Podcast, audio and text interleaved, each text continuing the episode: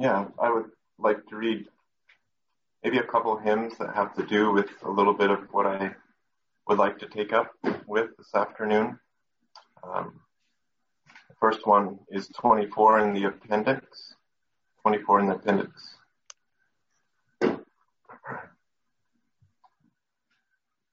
Nothing but Christ, as on we tread the gift unpriced, God's living bread. With staff in hand and feet well shod, nothing but Christ, the Christ of God.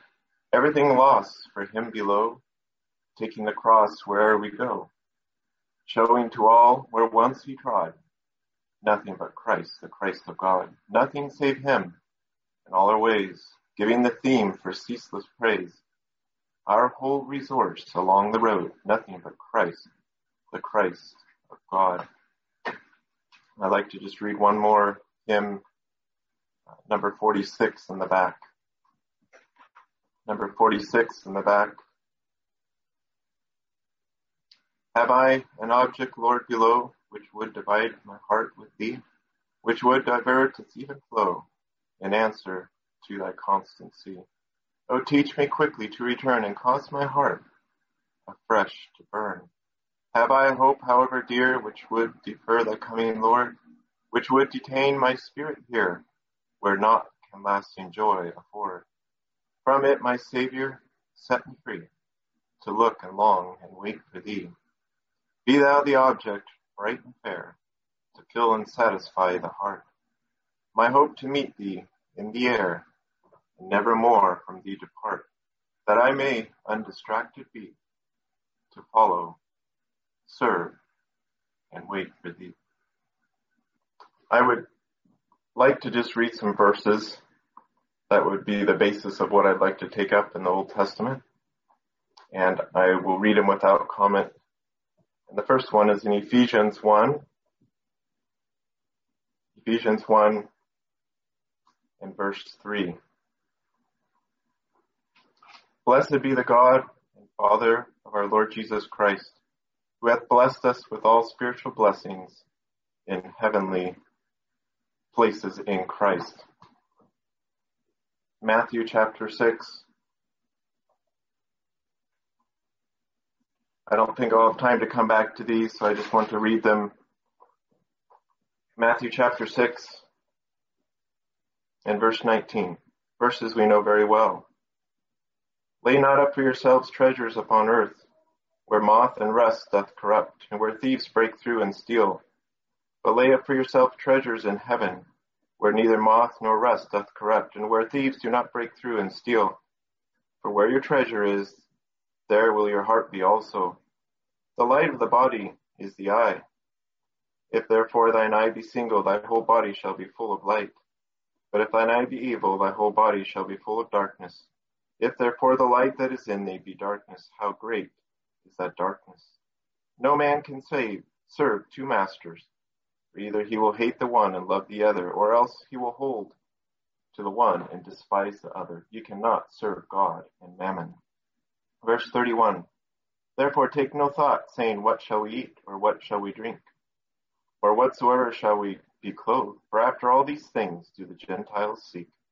For your heavenly Father knoweth that ye have need of these things.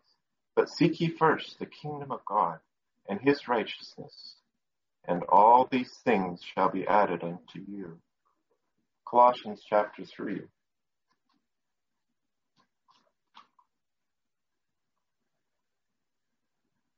Colossians chapter 3, verse 1. If ye then be risen with Christ, seek those things which are above where Christ sitteth on the right hand of God. Set your affections on things above, not on things on the earth, for you are dead, and your life is hid with Christ in God.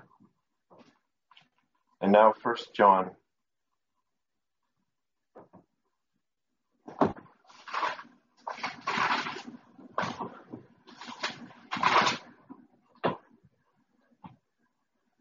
First John 2 and verse 15. Love not the world, neither the things that are in the world. If any man love the world, the love of the Father is not in him. For all that is in the world, the lust of the flesh, the lust of the eyes, and the pride of life is not of the Father, but is of the world. And the world passeth away, and the lust thereof. But he that doeth the will of God abideth forever. Well, I have a question, and if someone could answer this question for me. Does someone know what portion the last three Lord's Days, what portion was brought up each Sunday? The speaker of the last three Lord's Days brought up this portion. Does anyone know?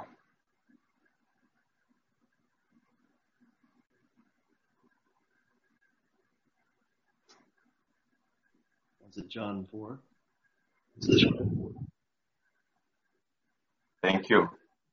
It was Jacob's well. Yes. And I was thinking, you know, often we find ourselves weary passing through this wilderness scene. And every time we sit down at Jacob's well, as it were, we come away refreshed. You know, Jacob's well is seven and a half feet wide and 75 feet deep. It's been said that it was actually deeper at one point, but people would come to the well and because they couldn't see the bottom, they would throw a rock into that well and listen till it hit the bottom. Do you think that we could ever plumb the depths of Jacob's well? Do you think we could ever come to the bottom of Jacob's well to the refreshment that it can yield? I don't think so. I don't think so. You know, Jacob's well, as our brother Doug gave to us, is in the valley of Shechem. And it was, could you say, a time of great exercise for Jacob. He went through there was sorrow there. But there's where he dug that well. Was there in the valley of Shechem. But what was wrong? Jacob hadn't fully returned to the starting point that he had left. He wasn't back in Bethel yet. Jacob dug that well in the valley of Shechem and the Lord was dealing with him and wanting him to be drawn back to Bethel. And so I think so it is in our own lives. Are there there are times in our own lives we look back that we've been put through the fiery furnace of trial. And do we have a well there? Can we go back to that well? and find refreshment? Or is there not refreshment? You know, I think as we pass through the fiery furnace, you think of Shadrach, Meshach, and Abednego. It says there was no smell of fire upon them. So there's, there either is a smell of fire upon us or there's no smell of fire upon us. What do I mean by that? There's a smell of fire upon us and we look back at that trial that we've had in our life and there's hard feelings, hard thoughts, maybe even a root of bitterness, which is defiling to the many. I think there's the smell of fire upon us. But if we can look back at that trial that the Lord has taken us through, and there's no smell of fire upon us. I think we'll find a well there.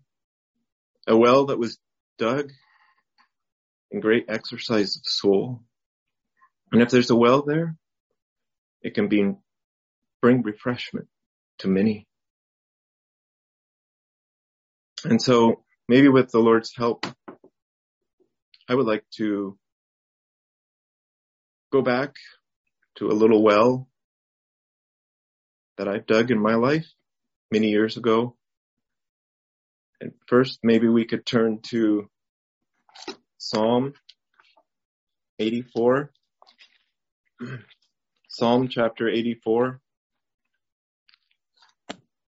I trust we could find a little refreshment here. It's a place that I often find myself.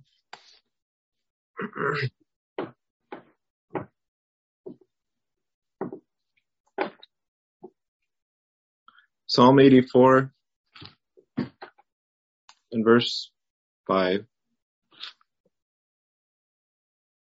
Blessed is the man whose strength is in thee, in whose heart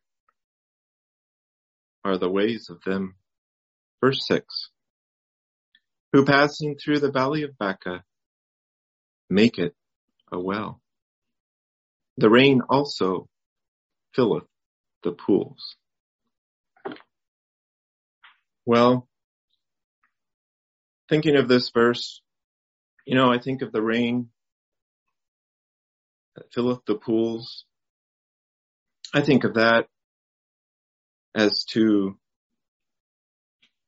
you know, oftentimes when we're at a conference, we turn to those verses in Malachi and we ask the Lord would pour us out a blessing. I think of that as the rains that filleth the pools.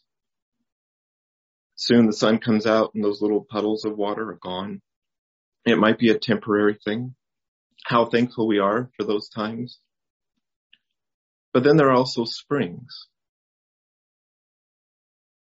And springs are that which we, we know where they are and we can resort whenever we need, as it were, a drink or refreshed, we can go there. How thankful we are for known places that we can go for refreshment. whether it's the assembly meetings or the written ministry or whose faith follow bibleconferencerecordings.com how thankful for we, we are for those springs that we can find refreshment for our souls. But what about a well?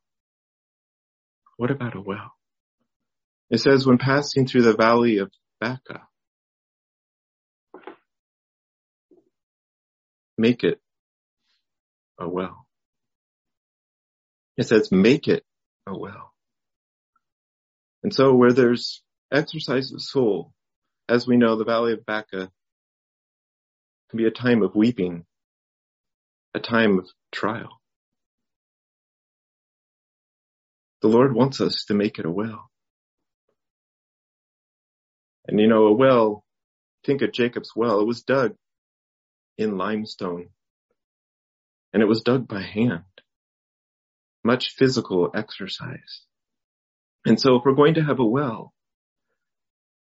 at the end of a trial, there's going to be need, there's going to need to be the exercise of soul with the Lord that we might have a well.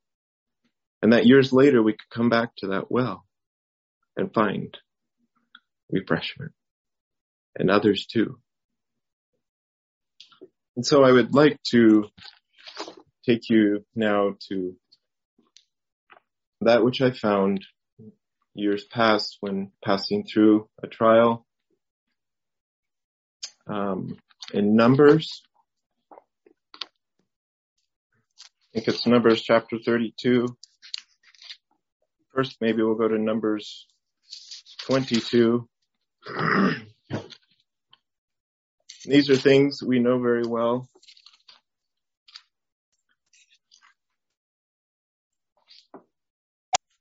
Numbers chapter 22 and verse 1. And the children of Israel set forward and pitched in the plains of Moab on this side Jordan by Jericho. You know, I think this was a very exciting time. Here they had been 40 years in the wilderness and here they were at the banks of the Jordan soon to enter the promised land. That was, I, I don't, I don't think I can express the thoughts that would have been going through the minds of the children of Israel soon to enter into that which the Lord had blessed them with. It was theirs. But now turn to Numbers chapter 22. Numbers uh, chapter 32.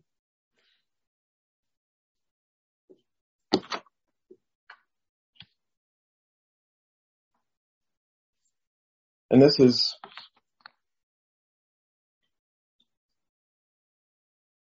not what we would have expected as we're there at the Jordan River.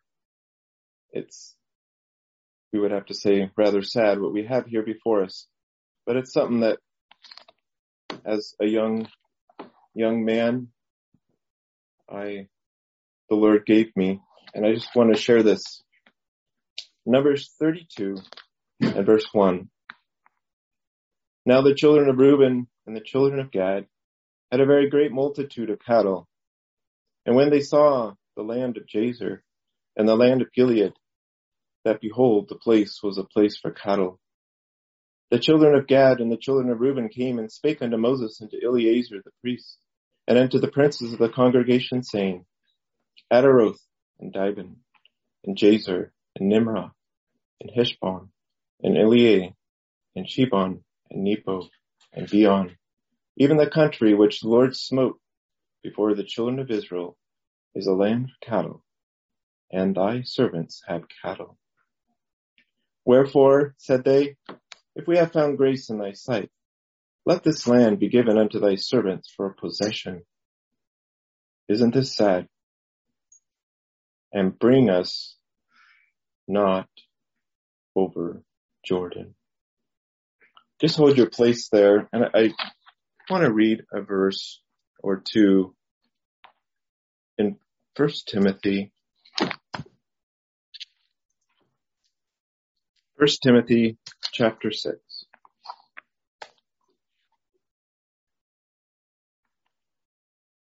First Timothy chapter six and verse 17. Charge them that are rich in this world that they be not high-minded, nor trust in uncertain riches, but in the living God, who giveth us richly all things to enjoy, that they do good, that they be rich in good works, ready to distribute, willing to communicate, laying up in store for themselves a good foundation against the time to come,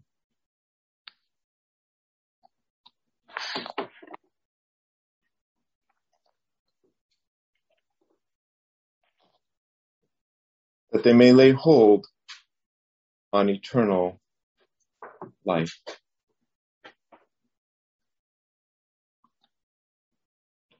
O Timothy, keep that which was committed to thy trust. Can you still hear me okay?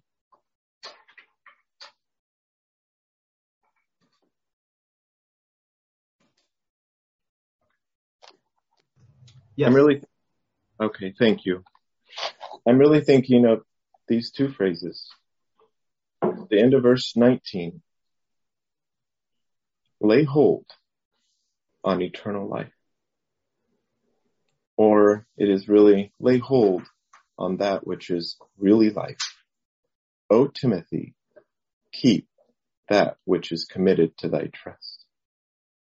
So there's the first that said to lay hold on that which is eternal life, or really life, and then it's to keep. So we need to lay hold, but then there's a test to keep. And so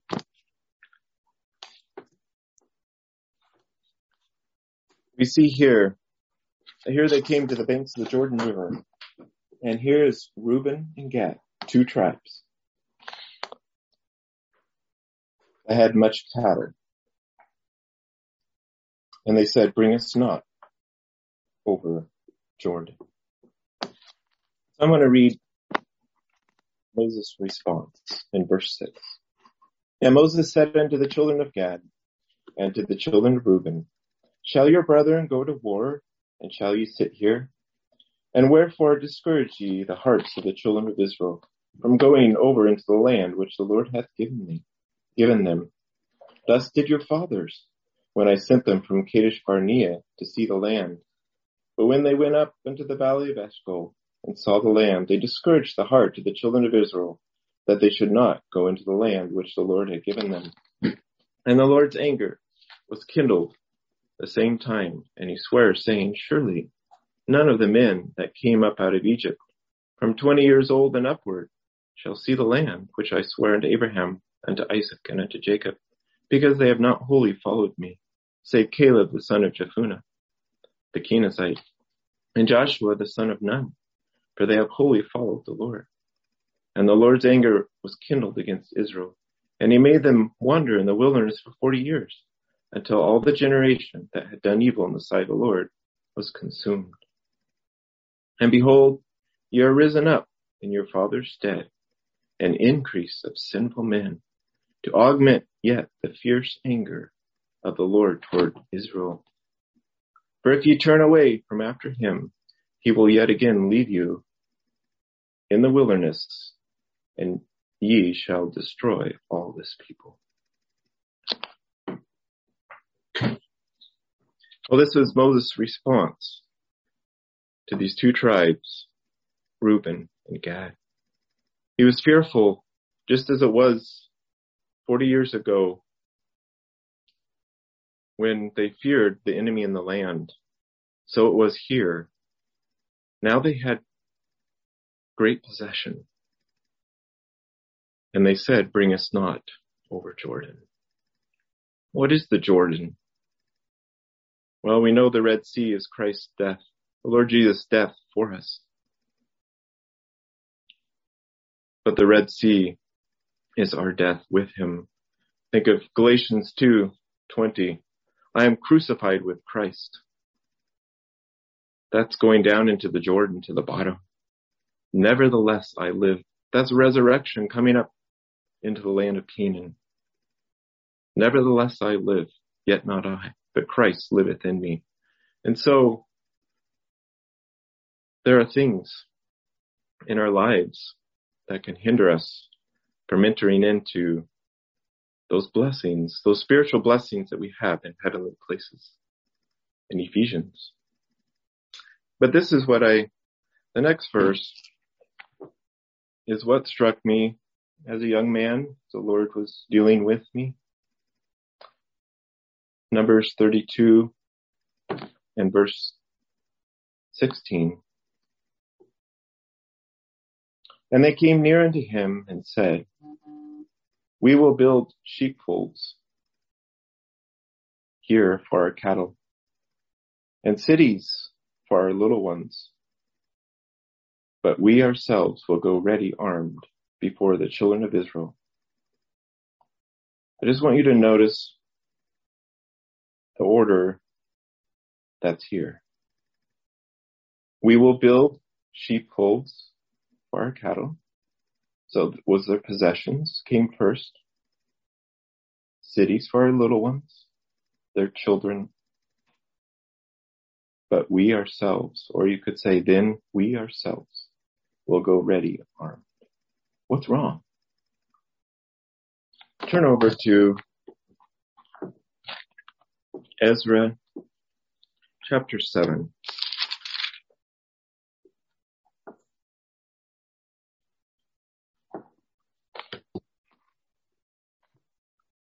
Ezra chapter 7. This has been a real help to me, and it still is a help to me. Ezra chapter 7,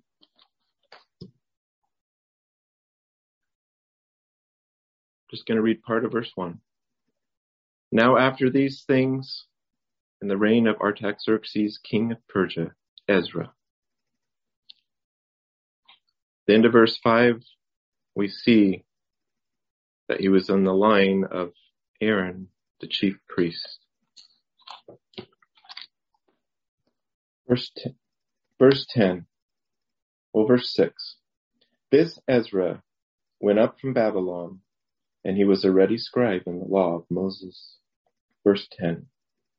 For Ezra had prepared his heart to seek the law of the Lord and to do it and to teach it in Israel statutes and judgments.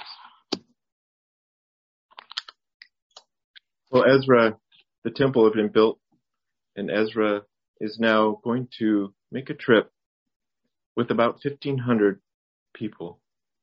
Not only were there going to be people there, but we know there was much wealth, much gold and silver and other things being carried to Jerusalem. And I, I so enjoyed in chapter 8, and if you've kept your place there in Numbers 32, I want to read these verses and you'll see there's an order here that's instructive. Ezra chapter 8, verse 21. Then I proclaimed a fast there at the river Ahava, that we might afflict ourselves before our God to seek of him a right way for us and for our little ones, and for all our substance. So we see he proclaimed a fast. What is fasting?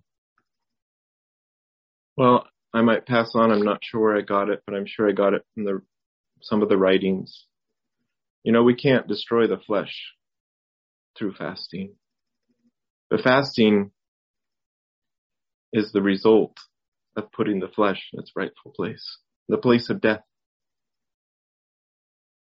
And there's no need to feed a dead man.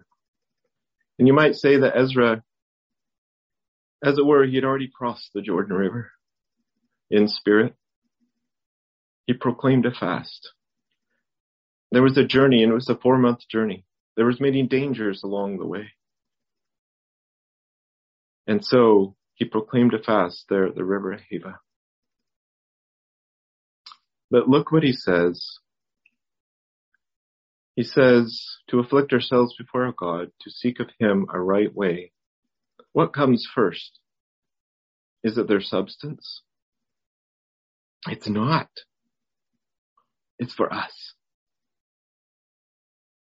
And so how important it is for those of us at the beginning of our journey when we're young, that we might seek to be in the Lord's presence, that we might seek a right way for ourselves first. We're never going to have it right if we don't put ourselves first in the presence of the Lord. We're never going to direct, be able to raise our children in the nurture and admonition of the Lord if we ourselves aren't found in his presence. Nor are we going to know how to use our substance or possessions rightly. And so we see here with Ezra, this was a real help to me in understanding why did Reuben and Gad go astray? Ezra had it right. It was for us and for our little ones and for all our substance. And so we see that in verse 31, then we departed from the river Hava on the twelfth day of the first month to go unto Jerusalem, and the hand of our God was upon us. And he delivered us from the hand of the enemy and of such as lay in wait by the way. Well, I know there's more here that could be brought up, but I'll leave it at that. And so we see that the children of Reuben and the children of Gad, they had things in the wrong order and it led them astray. They weren't interested in entering, entering into that land that the Lord had promised. So there are things that can hinder us from entering into that which the Lord would like us to enter into.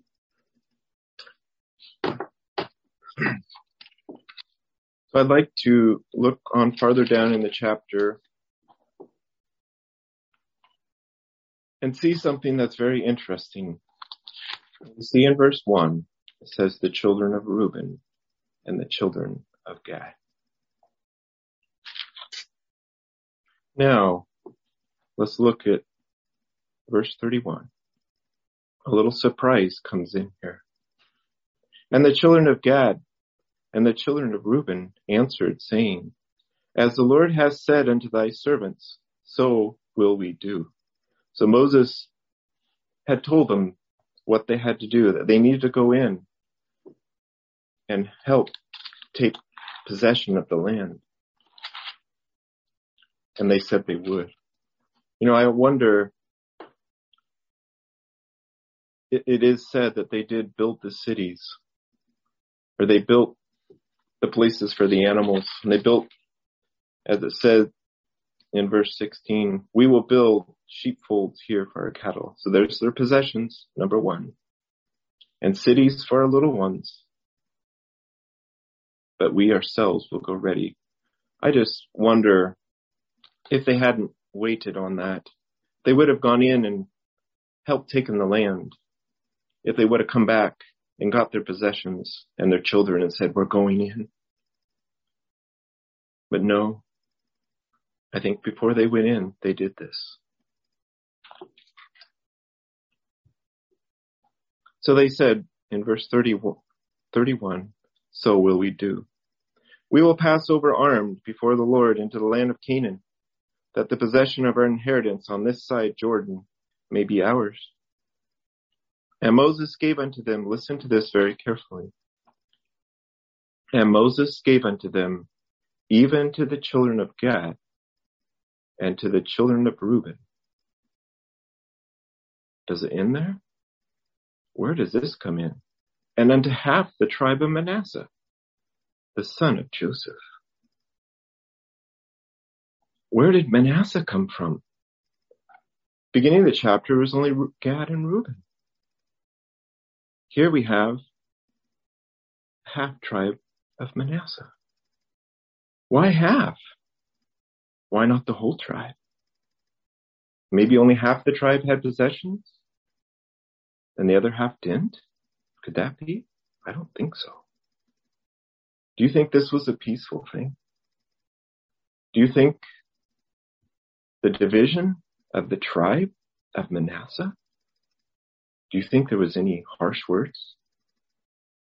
Do you think there was any weeping as a tribe was split in half? What about Jeroboam and Rehoboam when Israel was split?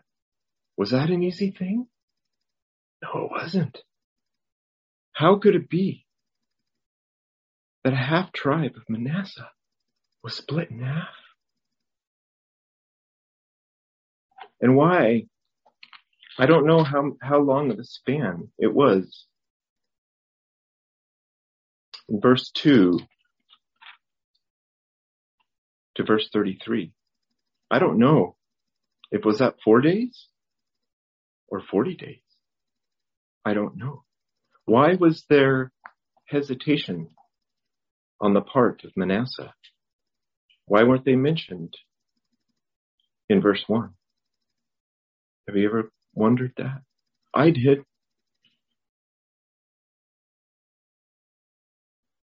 I don't know if I can give you the answer. But I wanted to look at something that's very precious to me.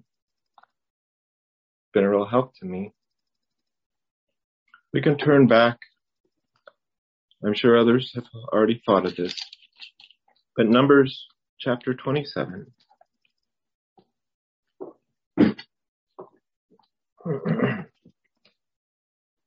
Numbers chapter 27,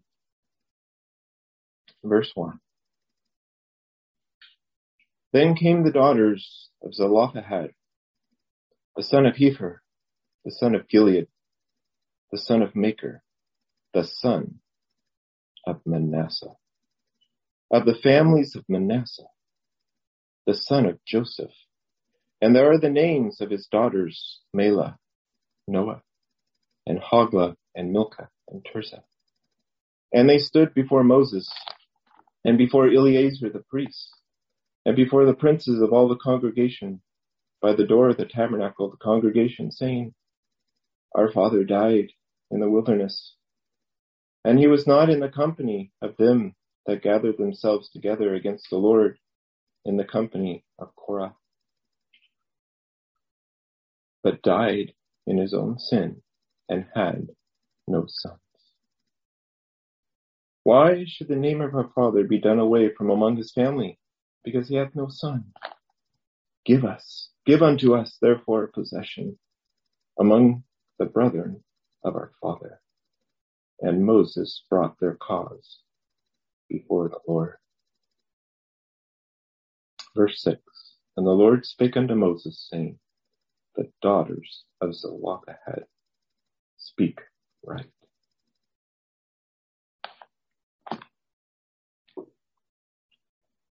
Well, you can imagine these five daughters. They obviously were looking forward to having a possession in the land. They were looking forward to their father Zelophehad having a possession in the land. Their father died. This was a trial for them. And you know, it was just the five daughters that came. They hadn't gathered a group of people to force this thing through. No, it's the five daughters came in simplicity. And I think as they say, our father died in the wilderness, at the end of verse, end of the verse three, died in his own sin.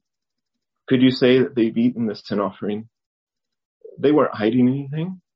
Their father had failed. But they made it very clear that he was not with the company of those that had gathered themselves together against the Lord in the company of Korah. There, in the, those with Korah, it was really self-will. But with these daughters, they weren't coming to seek their own rights.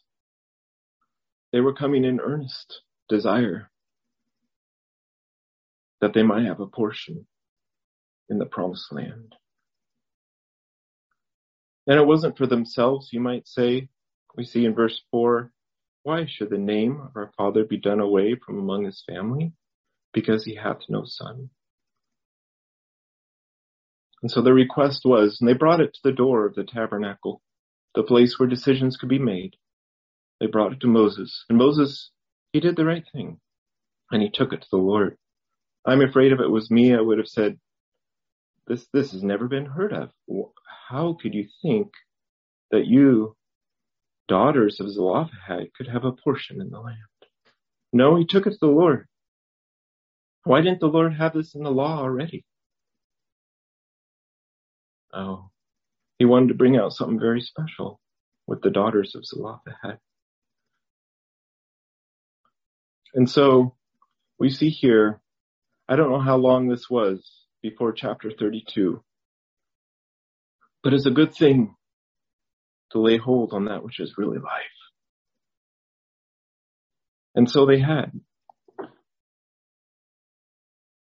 They had laid hold on that which was really life. They had laid hold on the land, that promised land that the Lord had promised. And they wanted it. And the Lord rewarded their, their desire. But you know, the test is going to come. And I think it's so with all of us. You know, there are things that we lay hold of, maybe when we're young. Maybe it's a strong point in our lives. And it's that very thing the Lord is going to test us on. In years to come, are we going to hold fast? And so I think you see that in Jehoshaphat. What was his strong point when he first took the kingdom? It was, he built, rebuilt the walls and the towers. Separation. What was the thing he failed in later in life?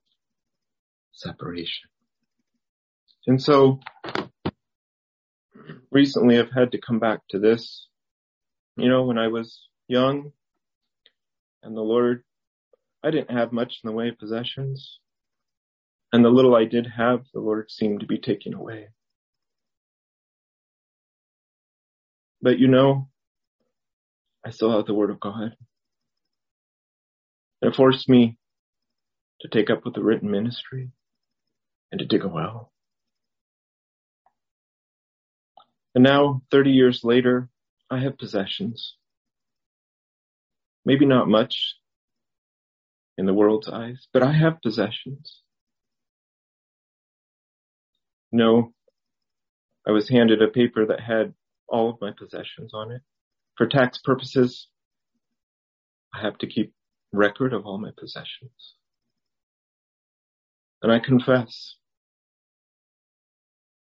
that I had to shed a few tears. Was I holding on to that which I had laid hold of in my youth? Or was there some soil, some dirt that I had to pull out of those well, that well? Well, I would say too, I was thankful that the Lord had laid hold upon me at a very young age and that I could go back to this well and revisit it and find refreshment for our soul, for my soul. And so the test is going to come for these daughters. It was promised them that they would have a possession in the land. But the question is going to be, are they going to be able to keep that which they laid hold of? And you know, it might be, the test might come days after, or it might come 30 years after. But you know, for these daughters, the test came, I'm afraid, a little too quickly, you might say. And so we already read in chapter 32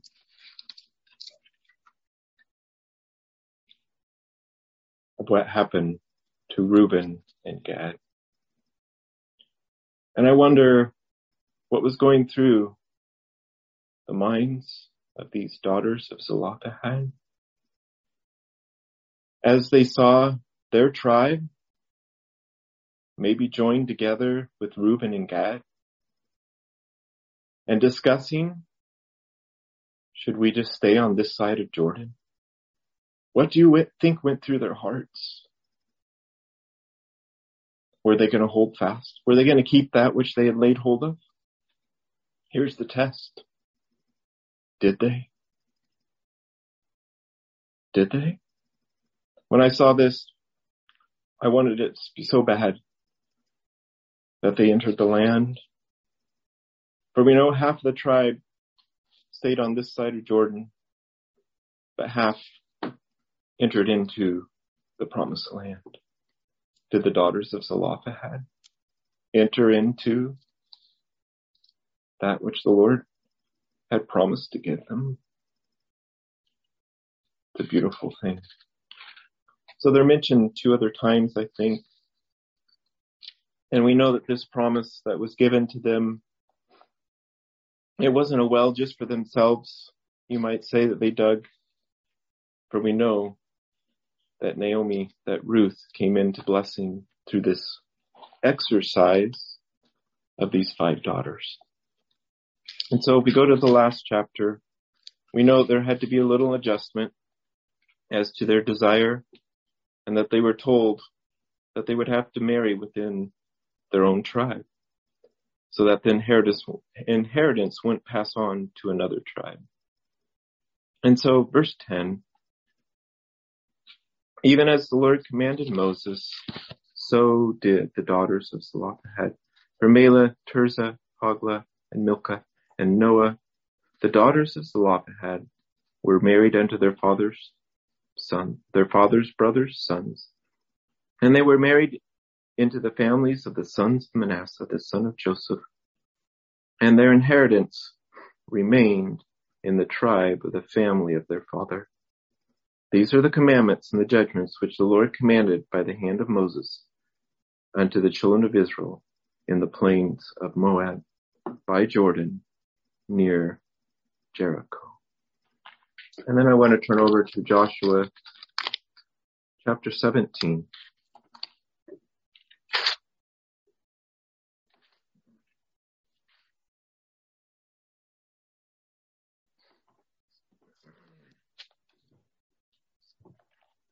Joshua chapter 17. This is so refreshing to see these dear daughters of Zelophehad hold fast. Let's start at verse 1. There was also a lot for the tribe of Manasseh, for he was the firstborn of Joshua, Joseph, to wit, for Machir, the firstborn of Manasseh, the father of Gilead, because he was a man of war. Therefore he had Gilead and Bashan. Now, verse 2. There was also a lot for the rest of the children of Manasseh by their families. Where was this? It's in the land of Canaan.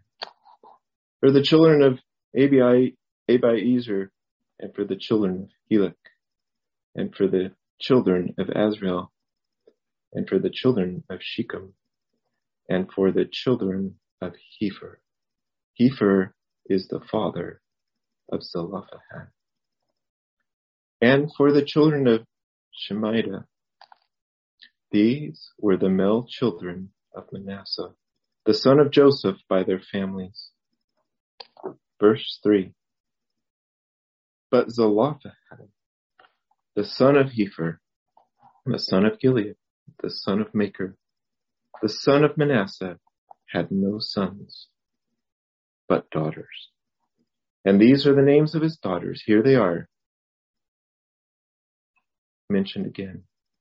Mahlah, Noah, Hoglah, Milcah, and Tirzah. And they came near to Eleazar the priest, and before Joshua the son of Nun, before the princes saying, The Lord commanded Moses to give us an inheritance among our brethren.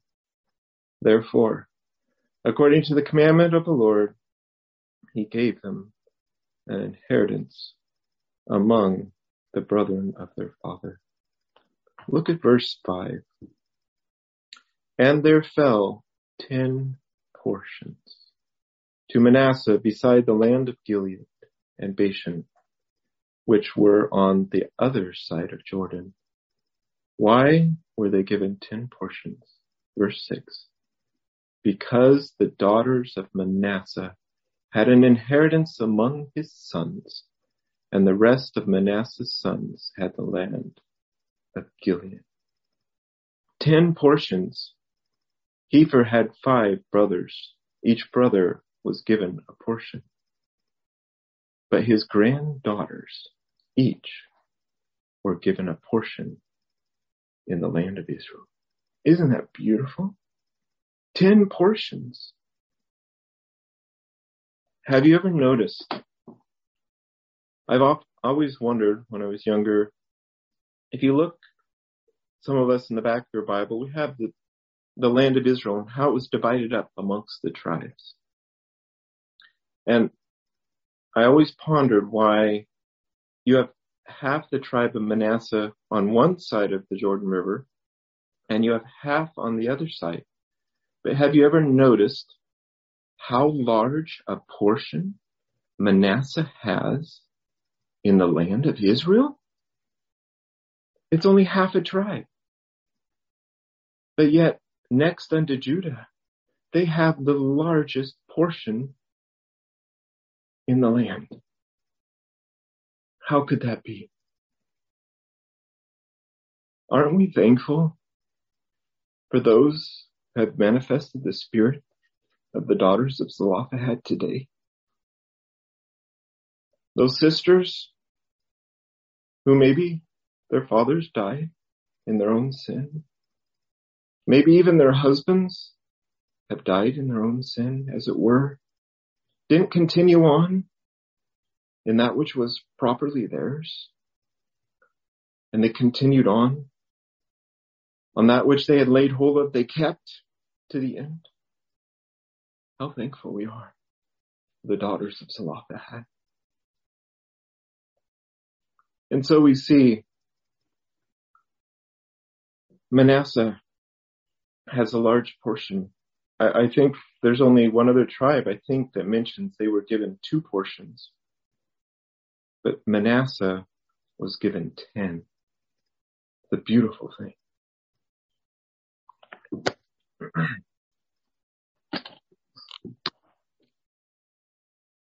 and so I'd like to mention maybe before I look at chapter 18, I want to mention something here that's also very encouraging. And it's encouraging for us brothers too. Verse 18. And the whole congregation of the children of Israel assembled together at Shiloh and set up the tabernacle of the congregation there. And the land was subdued before them. And there remained among the children of Israel seven tribes, which had not received their inheritance. They didn't seem to be in a rush to receive their inheritance. And Joshua said unto the children of Israel, How long are ye slack to go to possess the land which the Lord God of your fathers hath given you? Which three tribes had already received their inheritance? Do you know which three it is? Judah? Why Judah? Well, you have a Caleb. You have an Othniel. You have an Achsah. Well, Caleb was from the tribe of Judah. He was one of those spies that had entered in. He'd seen the land. And he'd waited 40 years to enter in and take possession of the land. And so Judah has already taken possession of the land, of their inheritance. And it's Caleb. Another one is Ephraim. Why Ephraim? Why had Ephraim already taken possession of the land? What tribe was Joshua from? Joshua was from the tribe of Ephraim. And who is the third one that already taken possession of the land? It was the half tribe of Manasseh. Those three were not willing to lose it.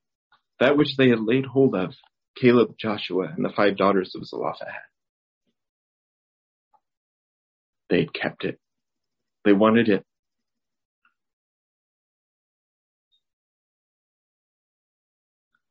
I'd like to pass on one more little note that's been an encouragement to me. Have you noticed that within the boundaries of the tribe of Manasseh, just barely within the tribe, within the boundaries of the tribe of Manasseh, what do you find? It's Jacob's well. Jacob's well is just inside the boundaries of the tribe of Manasseh. I think that's beautiful. They wanted Jacob's well and they got it. And so just turn with me in closing.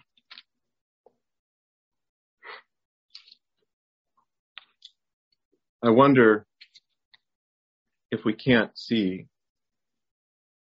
in spirit in this woman of Samaria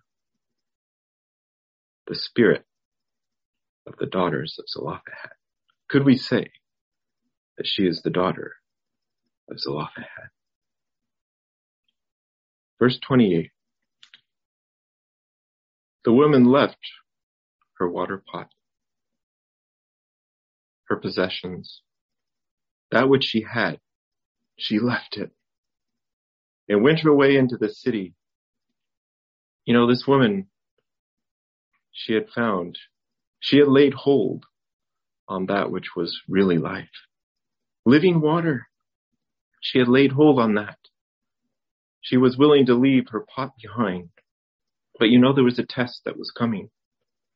Was she going to keep that which she had laid hold of? There's a danger for her. She's going back into the city there's a danger here of her letting go of that which she laid hold of. Did she?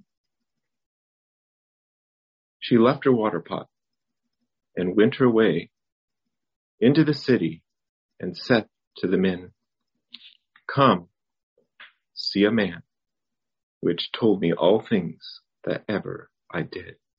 Is not this the Christ? What happened?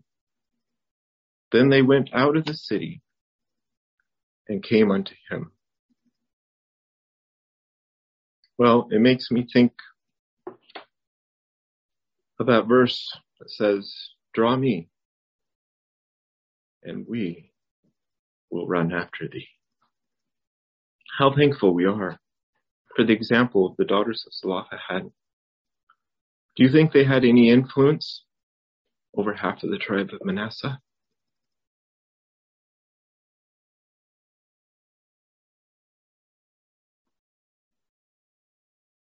What about this woman? It says they went out to the city and came unto him. Well, may we be encouraged to not only lay hold on that which is really life, but that we might keep that which was committed unto us. And so the test comes.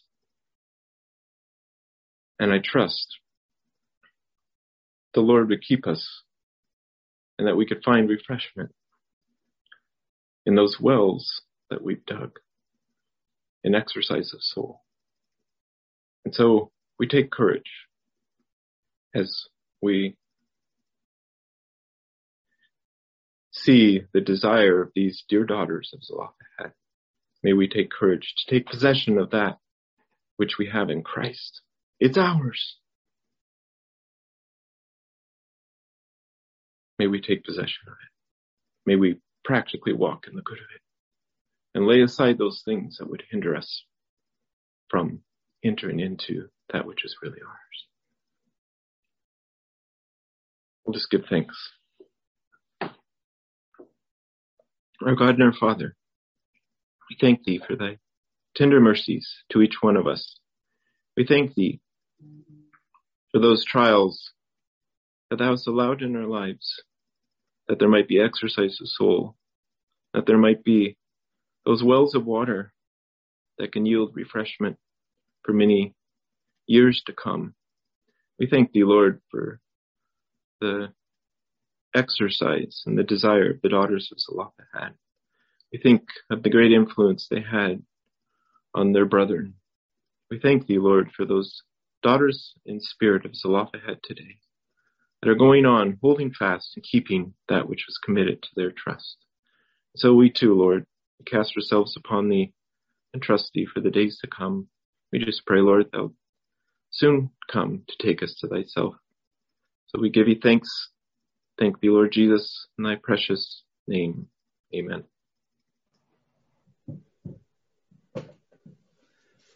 I was wondering, Tim, do we find um, do we find that the the two and a half tribes that stayed on the other side of Jordan seems to me I read someplace that they were uh, some of the first of the children of Israel that were carried away.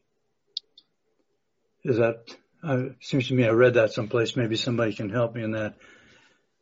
Um, and I was just thinking of it in the sense that when we don't enter into the land in our in our souls as we should in as we get in Ephesians, the heavenly portion, are we not more susceptible to falling into the hands of the enemy uh, sooner? Uh, that's just a thought. I don't know if I can find that, but I I do know I've heard that too, Brother Ken, and I think that is a great danger for us if we're not we might lay hold of things, but even if we do lay hold of things, are we willing to hold fast? Yeah. But we know that two and a half tribes never did lay hold of their inheritance. No. And so it's a warning for us. It might also be a picture of um, the unwillingness to enter into our portion, uh, like can we liken it to Christendom itself in uh, that sense? Uh, not that we can just say this, apply this to those in Christendom, but our own hearts can be in Christendom when we don't realize it. Yes, and I think there also can be in my heart the fear of conflict. Yeah. Yes. Moses did tell them that here you're going to sit here and you're not going to go to war. And they caught that. And so they right away, that was the third thing they said that we ourselves will go in. And so they realized that that was a point that Moses had made. But oftentimes I fear, I fear conflict and truth maybe is given up in that. Yes. Uh, they kind of made a promise that uh, sounded very familiar to their earlier fathers. You know, we will, we will. and uh, so often we might uh, use that, say that ourselves in our own thoughts. You know, well, I'm quite able to, even though I enjoy, might lay hold of these things that are kind of that I would like in the world. Yeah, you know, take a little bit of both worlds, you might say. Yeah, I can stand it, but no, that's doing it in our own strength. And uh, even though they said that, yeah, when you when there's war, we'll go over, and I think they did. But there's that uh, prom- kind of promising in the flesh again, which is uh, a um, really uh, failure, failure in motion, you might say. Mm-hmm. No, these are all things are these things are given to us for an example upon whom the end of the age have come, and and so we uh, they are principles I believe that we need to lay hold of and instruct us. Uh, it's not just getting a word of scripture for a particular situation. We don't have just in like individual words to guide us, but we have principles to guide us as well. Brother Ken, I think the uh, answer to your question is in First Chronicles five twenty-three to 26. First Chronicles, where, whereabouts that, Paul? First Chronicles chapter 5. Okay, I knew it was in Chronicles. Verse, so, 23 to 26. Okay, yeah. And then there's another clue, I think, to Machir was the one that was the uh, leading figure of the sons of Manasseh in the seventh chapter, First Chronicles 7. We have a little bit of a clue as to where he came from. Uh, we can each one read verse 14 and 15 and so on in the chapter there just to meditate on perhaps the reason why Machir was uh, more interested in his possessions than the land. Mm. We read of uh, Mephibosheth. Where was he? In the land of Machir, of Lodebar. And David fetched him from there, didn't he? Is that the same Machir?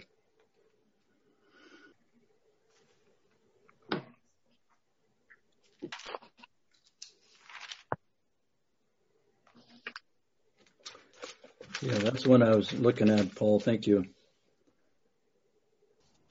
I had one question for Tim. I appreciated you starting with the psalm that you started with. It's for the sons of Korah.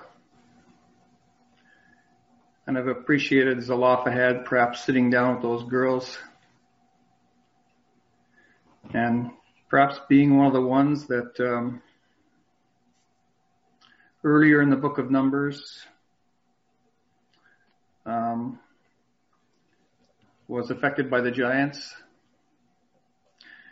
But when the matter of Korah came up, he could say to those girls, you don't want to go along with this. This is not of God. It says he died in his own sin and they, the truth of the matter is, they got a double portion. Because they not only got their inheritance, but they got the inheritance of the sons of Manasseh that they married because they married within their own tribe. So they actually got a double portion. The question I have for you though, I don't know if you've thought of this, why the order of the girls is different when they're mentioned there.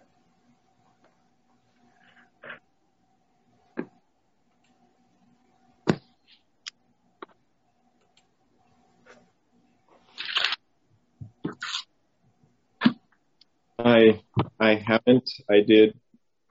Um, I know there is a thought. I think is it um, Tirzah that maybe there are those that came into the fuller enjoyment of it than the others. But go ahead. Is it Tirzah that was mentioned? It's an honest question.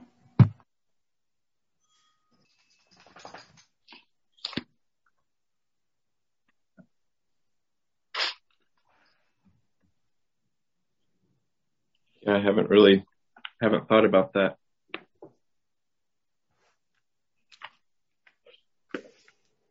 Thank you anyway for that lovely discourse. I really enjoyed that. I enjoyed those daughters too, and I really enjoyed listening to it again. It was very nice. You're welcome. Yeah, I just had one or two thoughts here uh, uh, from uh, Ruth chapter 2, uh, you remember that Boaz said to her, Go and drink of the water that uh, the young men have drawn. You remember that passage? Um, the young men had drawn the water, it took energy to, to bring that water up from the depths into the uh, into the vessels. I'm I'm not actually looking at the passage, which I probably should be doing, but uh, the thought is um,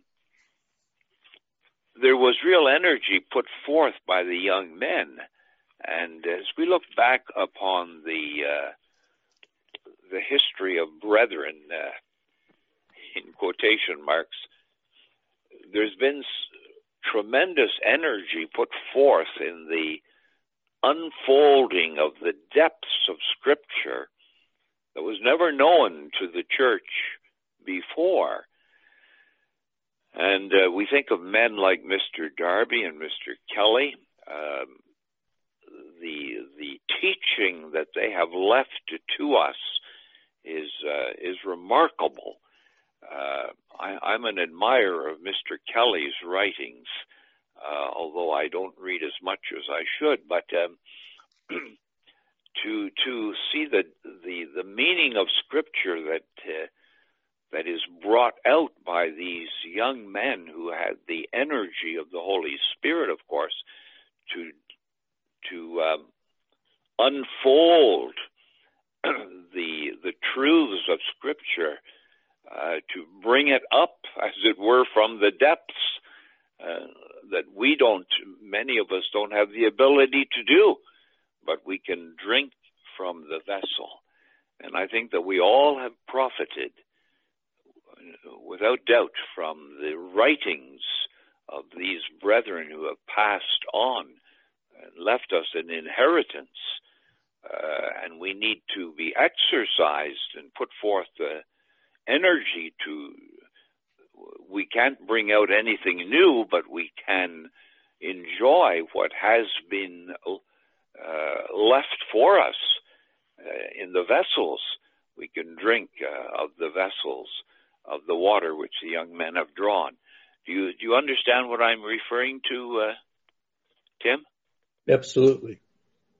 Do you? Uh, I should have should have probably uh, looked at the scripture in Ruth. I uh, I'm looking at it now, but uh, I just want to leave that.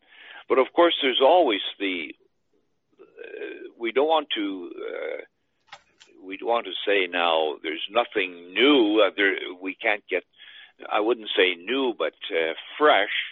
We can get fresh uh, water from the wells ourselves as we meditate upon the scriptures, and perhaps something is uh, brought out that uh, had not been uh, noticed before.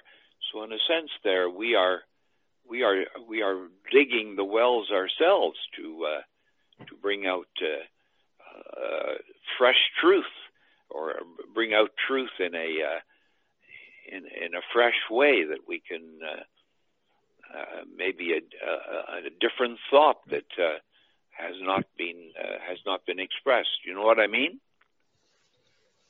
Yes, that's very very nice. I was also thinking, you know, there's there are wells that maybe only we ourselves drink at that we have experienced and it's just for us. But I was thinking too, when we dig those wells, we have helps. You know, there needs to be that reading and that prayer and meditation on our part, but we have helps in digging those wells. And like you said, it's so important that we take up with the written and oral ministry that we've been given so that, you know, the walls of those wells are straight. Yeah. And there's, there's helps that we've been given that we need to take part, we need to take advantage of. It's yeah. vital that we might mature in the things of God. We're going to be babes forever if we don't take up with the ministry, the wealth of ministry, those wells that have already been dug. It's yeah. vital that we need to take up with that which has been proven that's that's. Very, can you hear me? Yes. Yeah, that's very true. Uh, the thought is that uh, um, as we meditate upon uh, the scriptures, uh, uh, I, I, agree fully that we should uh, give precedence to what has been left to us. But scripture is inexhaustible, and Mr. Darby said toward the end of his life, he thought he had just, uh, as it were, uh, touched the surface. It's the scriptures are inexhaustible. Is that not right? Yes, Jacob's well can never. We can never reach the bottom. It's living, living Word of God. John, those verses you're referring to in Ruth are in chapter two and verse nine. Yeah. And the verse before that is interesting too, because that's where it says, go not to glean in another field. Neither, oh, yes. Neither go from hence, but abide here fast by my maidens. Another principle that we should mm-hmm. enjoy and think about. Oh yeah, verse nine you're referring to. Yes, I see. Yeah, verse nine, verse eight and nine go together there very closely. One is eating, the other is drinking. Oh.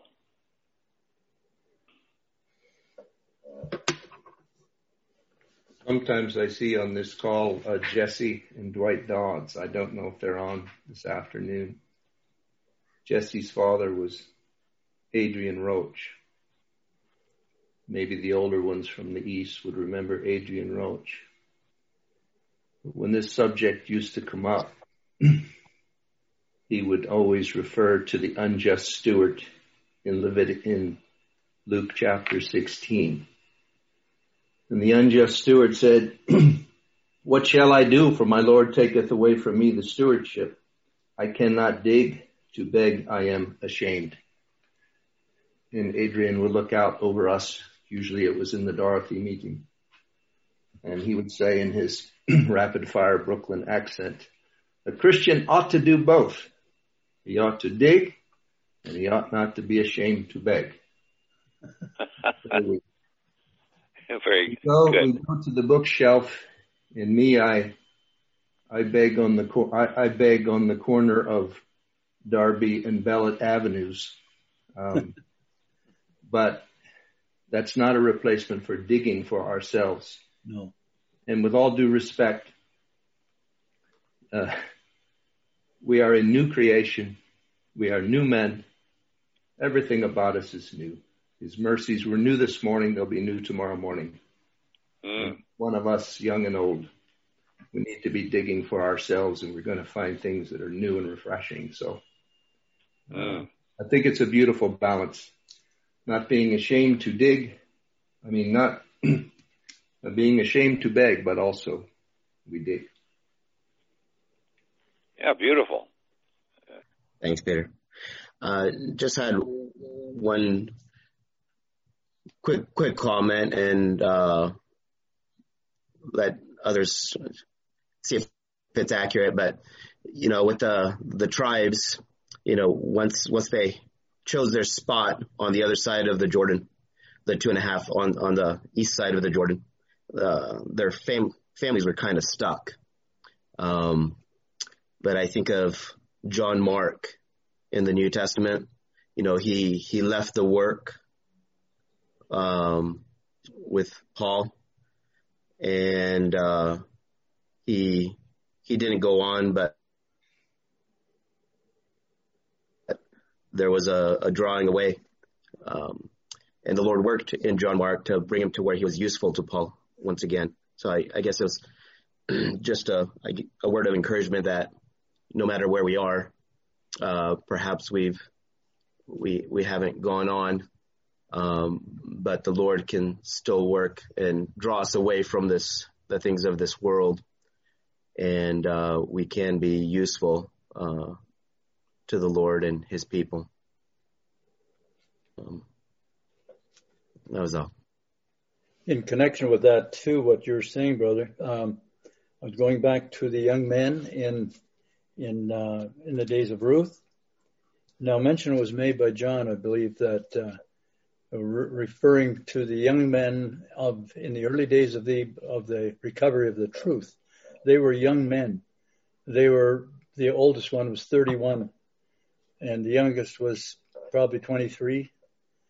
Uh, these are young men, but they drug they they uh, they uh, went into the wells and they dug out of them and they they got brought refreshment. But those were the young men in that that day. But now there's young men in this day, and we need to not just rest back on those older brethren, but we are to do the digging ourselves. And so it says there that it was the young men that they were drawing this this water from the well. And so the young men today are these with uh, spiritual energy to minister and the word of God in refreshment, uh, the word of God for our souls and for our blessing. So I would so certainly just encourage young men today to do your own digging and you can still bring forth wells of refreshment for the saints of God. And we're thankful for what we hear on these Zooms and uh, appreciate what you have said there, Tim.